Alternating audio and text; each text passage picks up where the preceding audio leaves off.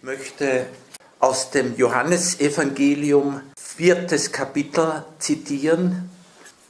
Jesus begegnet dieser Frau, diese Frau begegnet Jesus und es ist deutlich, dass Menschen, die Jesus wirklich begegnen und in ihrem Herzen aufnehmen, dass diese Menschen eine große Wandlung in sich erfahren.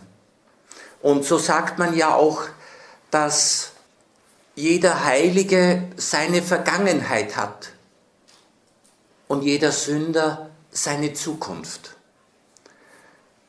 Und zwischen Vergangenheit und Zukunft steht Jesus, steht Gott in der Gegenwart.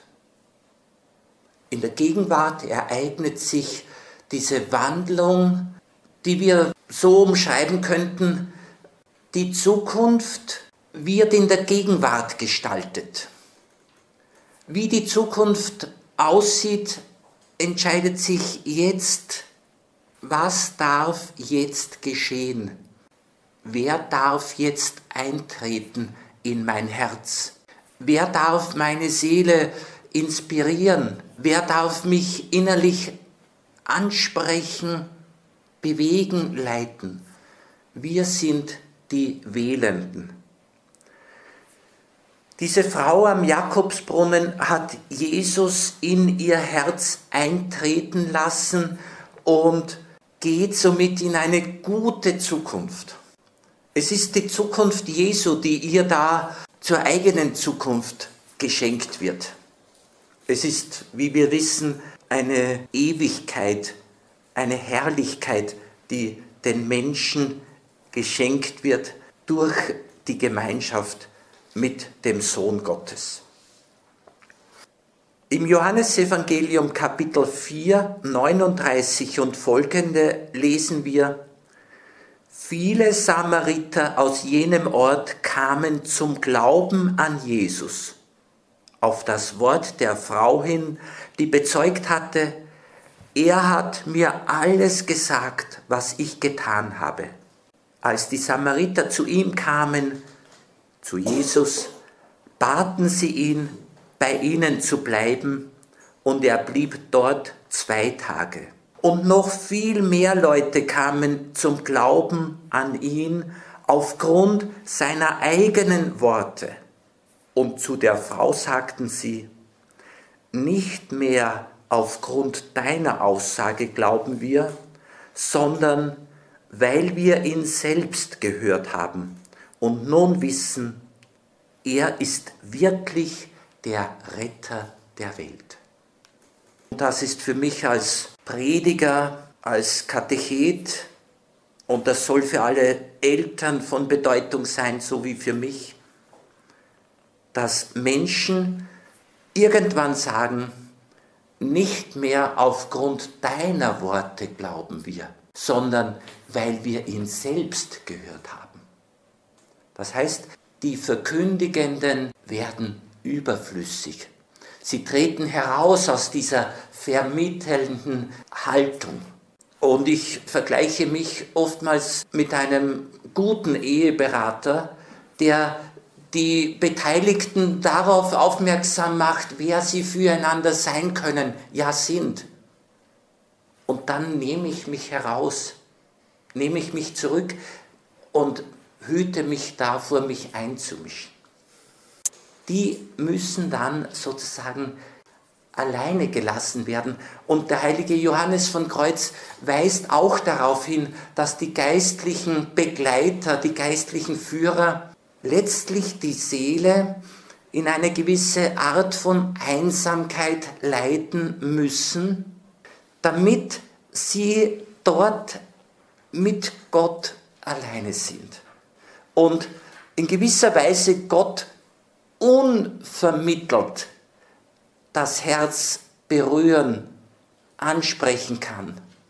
Von Edith Stein kenne ich diese schöne Formulierung, das Entscheidende ist ein inneres Berührtwerden ohne Wort und ohne Bild.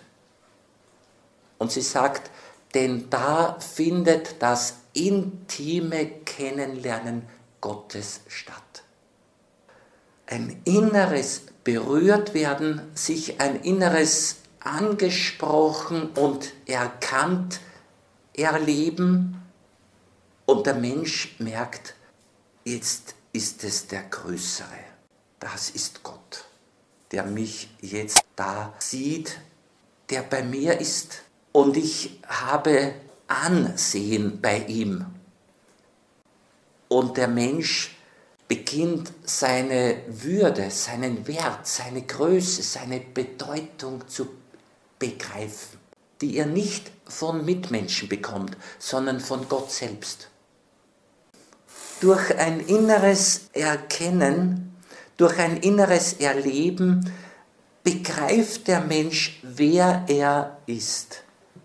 Das ist das, was die Frau am Jakobsbrunnen eingeleitet hat, dass Menschen zu Jesus finden, ihn selbst hören und auf diese Weise in die ganz tiefe Glaubensgemeinschaft mit ihm finden. Die vermittelnde Person, der geistliche Begleiter, tritt zurück. Die heilige Teresa spricht in ihrem Kommentar über das Hohe Lied, Kapitel 7 davon, dass diese Frau eine total begeisterte geworden ist, diese Frau am Jakobsbrunnen. Ich erinnere mich gerade daran, dass ich oft an jene heilige Samariterin gedacht habe. Wie gut sie in ihrem Herzen die Worte des Herrn verstanden hatte. Denn sie verließ den Herrn selbst, um den Leuten ihres Dorfes davon Nutzen und Vorteil zu bringen. Sie verließ den Herrn selbst, um den Leuten ihres Dorfes davon Nutzen und Vorteil zu bringen. Wie versteht Theresa das? Im Grunde will sie den Herrn nie verlassen und verlässt sie ihn nicht. Sie will aber damit beschreiben, eine bestimmte Art des äußeren Umgangs oder eine bestimmte Art der Lebens- oder Zeitgestaltung. Nämlich innerlich bleiben wir vereint mit dem Herrn. Aber rein äußerlich gibt es viele Möglichkeiten, die sich ergeben können, die der Herr uns aufträgt. Und wenn wir dem Herrn gehorsam sein wollen, und das wollen wir, wenn wir den Willen des Herrn, der in uns ist, tun wollen, dann kann es sein, dass er uns aufträgt, ändere jetzt deinen Tagesplan, ändere jetzt dein Vorhaben, ändere jetzt das Konzept von deinem Leben oder von den nächsten zehn Minuten und tu das oder tu das. Das heißt, um mit dem Herrn vereint zu bleiben, und damit ist gemeint, seinen Willen zu tun, gehe ich jetzt aus der Gebetsstunde zum bedürftigen Mitmenschen. An anderer Stelle spricht Theresa ähnlich davon, das heißt, ich gehe vom Herrn weg, rein äußerlich, um zum Herrn zu gehen, dem ich begegne im bedürftigen Menschen. Das braucht Geist, aber die, die Geist haben, die verstehen genau, was uns Theresa sagen möchte. Sie verließ den Herrn selbst, um den Leuten ihres Dorfes davon Nutzen und Vorteil zu bringen. Vielleicht können wir auch denken an, an das Wort des Auferstandenen an die Magdalena. Halte mich nicht fest und halte dich nicht fest an der aktuellen Erfahrung. Und dein Leben oder unser Weg ist ständig in Bewegung. Die äußeren Umstände verändern wir, um dem inneren Auftrag zu entsprechen, um den zu erfüllen. Es gibt Störungen, die das Leben nicht stören. Es gibt äußere Ansprüche an mein Leben, die das innere Leben, die innere Beziehung, sprich die Gemeinschaft und Vereinigung mit Jesus nicht beeinträchtigen, nicht stören. Ganz im Gegenteil, nochmals, diese Gemeinschaft mit Jesus sensibilisiert mich für das Leben, für die Bedürftigkeit anderer. Wo kann und soll und muss dem Leben anderer gedient werden? Und zwar gerade aus dem Leben, das mir in der Seele zukommt. Mit diesem Leben gehe ich, um dem Leben anderer zu dienen. Wie die Frau, die vom Jakobsbrunnen weggegangen ist ins Dorf um dort den Leuten zu sagen, was sie entdeckt hat, was ihr geschenkt wurde. Theresa sagt, Glückselig, wem der Herr diese Gnaden erweist. Und diese Menschen sind sehr verpflichtet, ihm zu dienen. Das heißt, diese machen die Anliegen Jesu zu den eigenen Anliegen. Und das heißt Jesus dienen. Und wir dürfen nicht vergessen, was zuerst gilt, nämlich dass Jesus gesagt hat, ich bin nicht gekommen zu euch, um bedient zu werden, sondern um zu dienen. Ich bin zuerst für euch da. Und wenn ihr euch bedienen lassen könnt, wenn ihr die nötige Demut habt, euch einen Dienst erweisen zu lassen, dem Petrus hat er die Füße gewaschen, damit er rein äußerlich merkt, was innerlich ihm bereitet wird. Wer sich bedienen lässt von Jesus, ist fähig, erstens die Anliegen Jesu zu den eigenen zu machen und zweitens gerade so den anderen zu dienen. Wie es auch geistliche Autoren sagen, wer nicht begriffen hat, dass er ein Beschenkter ist, der wird den anderen nur die eigene Ideologie bringen. Er wird ihnen nicht das bringen können, was Jesus gebracht hat.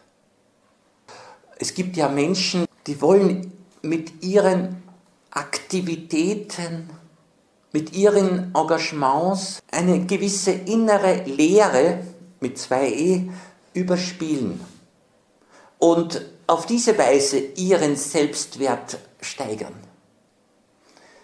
Bei genauerem Hinschauen stellt sich heraus, dass sie das Geschenk, ich sage es mit den Worten von Dietrich Bonhoeffer, dass sie das Geschenk der Rechtfertigung durch Jesus noch nicht genügend angenommen haben und sich mit ihren Taten rechtfertigen wollen irgendwie den Selbstwert und die Bedeutung ihres Lebens durch ihre Taten vor den Menschen oder auch vor Gott zeigen wollen. Diese Art von Rechtfertigung ist missverstanden, ist nicht die rechte. Wir wurden gerechtfertigt und werden gerechtfertigt durch das Erlösungswerk Jesu. Wir werden beschenkt durch die Gemeinschaft mit Jesus und jetzt kommt's. Und dieses Beschenktwerden macht mich fähig zum Dienen. Jetzt wird die Fähigkeit zum Dienen und meine Liebe zum Nächsten Ausdruck meiner Jesusbeziehung. Ausdruck meiner Jesusbeziehung und auch Zeichen meiner Jesusbeziehung und untrüglicher Beweis meiner Jesusbeziehung. Nur der ist wirklich zum Dienen in der Lage, der aus einem Reichtum schöpfen kann, welcher ihm gegeben wurde und gegeben wird. Solange ich diesen Reichtum nicht kenne, nicht habe, nicht mein eigen nenne, werde ich aus der Angst zu kurz zu kommen, immer nur dann dem anderen etwas zukommen lassen, wenn ich etwas zurückzubekommen erhoffe. Das sind dann Geschäftsbeziehungen, aber nicht wirkliche Freundschaften oder das ist nicht das wirkliche Dienen. Theresa wird nicht müde, den Schwestern zu sagen, das sicherste Zeichen, ob ihr Liebe zu Gott habt, ist die Liebe zum Nächsten. Denn ob wir Gott lieben, kann man schwer sagen, aber es gibt schon Zeichen dafür, sagt sie, aber das Allersicherste ist die Liebe zum Nächsten. Das heißt, was jemand von Gott begriffen hat und wer Gott für ihn ist, das kann und braucht der Mensch nicht in erster Linie erklären, sondern das macht er sichtbar. Das macht er erlebbar. Das zeigt sich darin, wie er zur Schöpfung steht, wie er zu den Menschen steht und wie er darüber spricht. Wir werden mehr und mehr zu solchen, die mit den Augen Jesu die Mitmenschen sehen, die sich selbst mit den Augen Jesu anschauen können. Immanuel Kant sagt, übrigens darin besteht eine, eine von mehreren philosophischen Fähigkeiten. Fähigkeiten, die ein Philosoph haben muss, nämlich den Standpunkt eines anderen einnehmen können, praktisch mit den Augen des anderen zum Beispiel mich sehen oder die Situation sehen. Und wir Christen haben die Fähigkeit bekommen, dass wir praktisch mit den Augen Jesu uns selbst anschauen und mit den Augen Jesu die anderen sehen.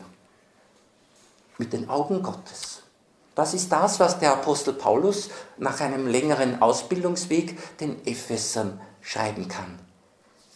Gott erleuchte die Augen eures Herzens, damit ihr ihn erkennt und damit ihr den Reichtum und eure Berufung, den Reichtum der Herrlichkeit und eure Ziele erkennt.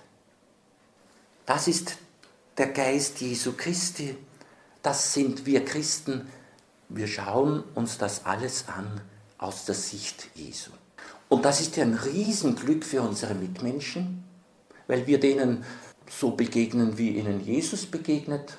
Wir haben sehr viel Mitgefühl. Wir haben auch sehr viel Mitfreude mit den anderen. Freut euch, freut euch, freut euch. Das ist die frohe Botschaft. Nochmals Theresa zu dieser Frau am Jakobsbrunnen. Glückselig, wem der Herr diese Gnaden erweist. Diese Menschen sind sehr verpflichtet, ihm zu dienen. Es zog diese Frau in göttlicher Berauschung schreiend durch die Straßen. So stellt sie sich das vor. Schließlich schenkten sie ihr Glauben und allein auf ihr Wort hin zog eine große Menge aus der Stadt jetzt wird es aus dem Dorf schon die Stadt, dem Herrn entgegen. Also alles wächst. Wir dürfen solche Menschen sein, die sagen, wir haben was erlebt und wir erleben etwas. Die heilige Teresa, sie legt Wert darauf, dass wir geerdet sind, dass wir uns nicht als Engel betrachten, sondern dass wir unsere Natur ernst nehmen dass wir auch ernst nehmen, dass wir selbst in einem Wandlungsprozess sind, in einem Prozess der Erneuerung, in einem Prozess der Befreiung und der Heilung. Ich zitiere aus der inneren Burg, der Herr verlangt von uns nur diese zwei Dinge, Liebe zu seiner Majestät und zum Nächsten. Das ist es, woran wir arbeiten müssen. Beziehung ist halt auch Aufwand. Denken wir an das Bild der heiligen Teresa, Wasser schöpfen aus dem Brunnen, betrachten, bis es mehr und mehr zu einer Haltung wird, die im Entgegennehmen besteht. Das ist dann das kontemplative Beten und das Arbeiten praktisch Ausdruck der inneren Erfüllung ist. Theresa sagt, wenn wir diese beiden Aufträge, nämlich die Liebe zu seiner Majestät und die Liebe zum Nächsten, wenn wir diese in aller Vollkommenheit beobachten, tun wir seinen Willen und so werden wir mit ihm, also mit Gott, vereint sein.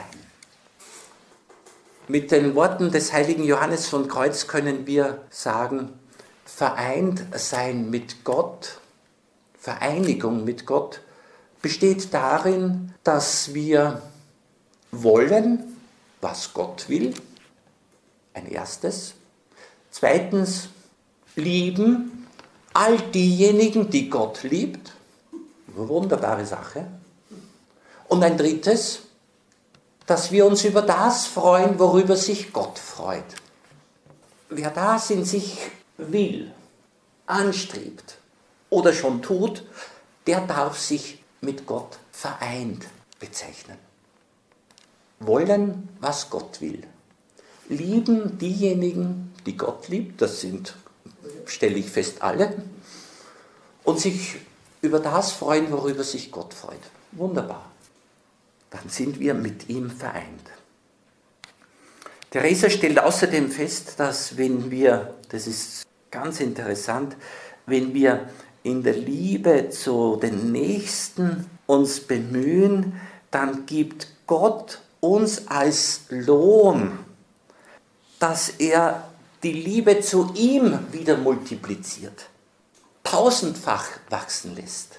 Dieses innige Miteinander von Liebe zum Nächsten und Liebe zu Gott, das soll uns immer weniger überraschen.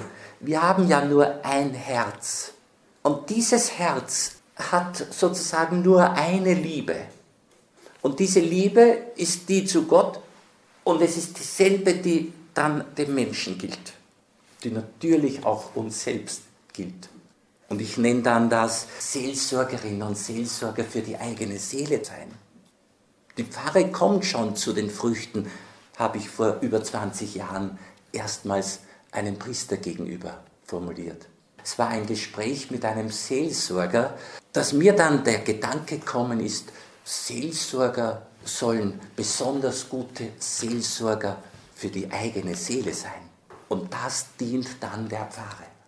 Seit über 20 Jahren sage ich das Hunderten von Menschen, Gläubigen und Ungläubigen. Und ich sage den Männern, den Müttern, wollen sie ihrer Familie ein Geschenk machen dann seien Sie eine sehr gute Seelsorgerin, ein sehr guter Seelsorger für die eigene Seele. Und bedenken Sie, Hauptseelsorger ist Jesus, aber der braucht unsere Assistenz für sein Wirken in uns. Und das nennen wir dann Gebet, das nennen wir Schriftlesung, das nennen wir Nachfragen bei Gott. Manchen gebe ich auf, Fragen Sie immer wieder beim Herrn nach, so wie wir jetzt gesprochen haben. Fragen Sie beim Herrn nach, was kann denn der Pater da meinen mit der Seelsorge an der eigenen Seele? Wie schaut denn das aus? Wie geht denn das?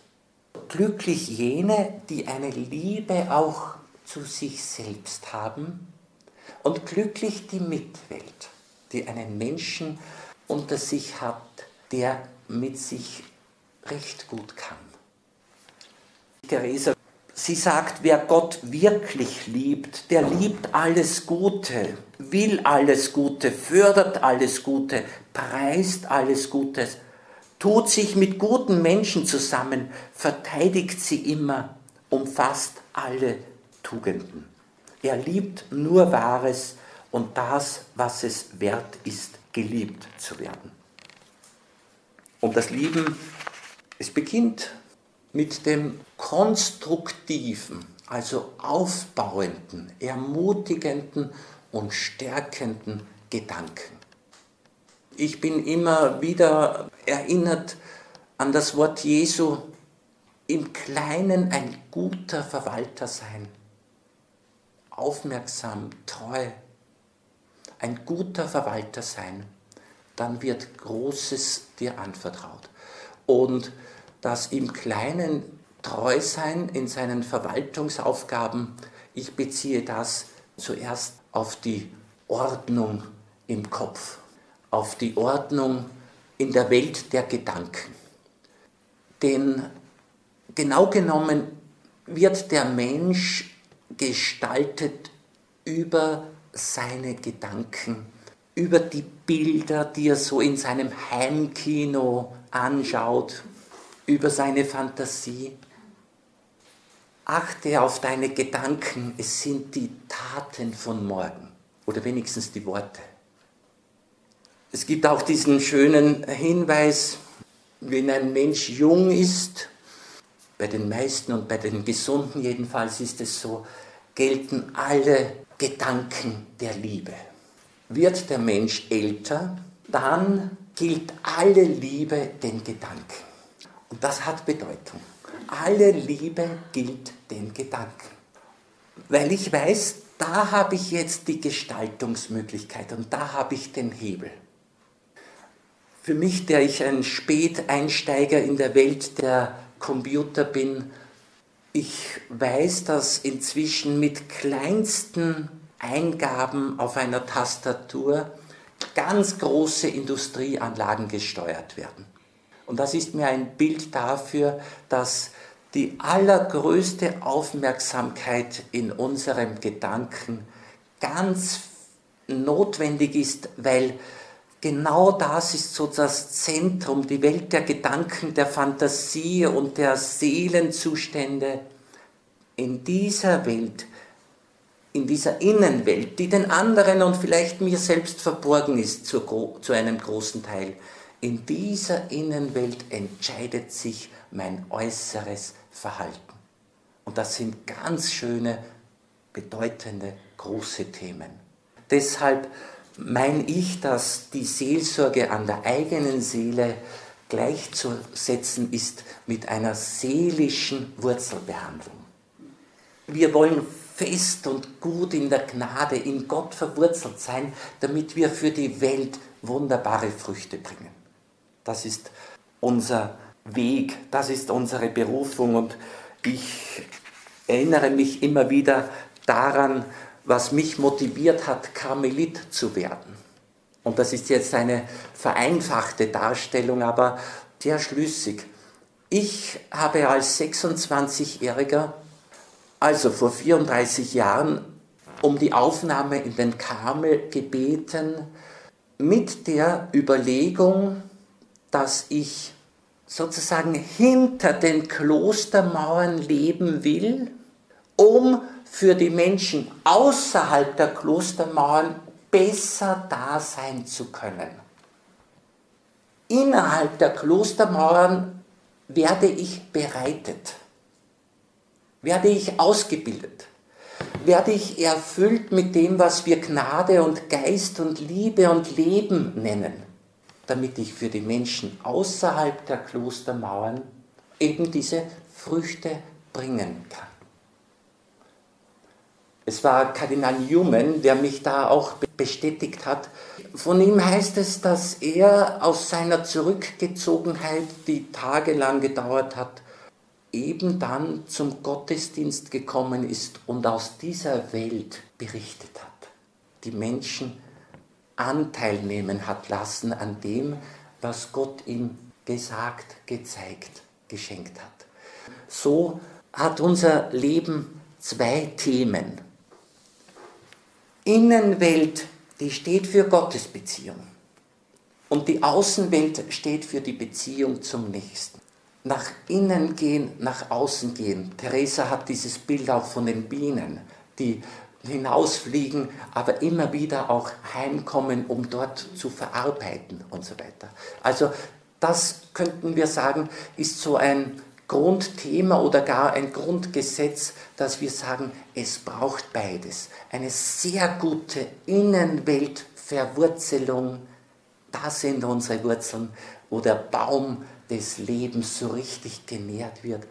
Aber es braucht auch diese Außenkontakte eben mit den Nächsten.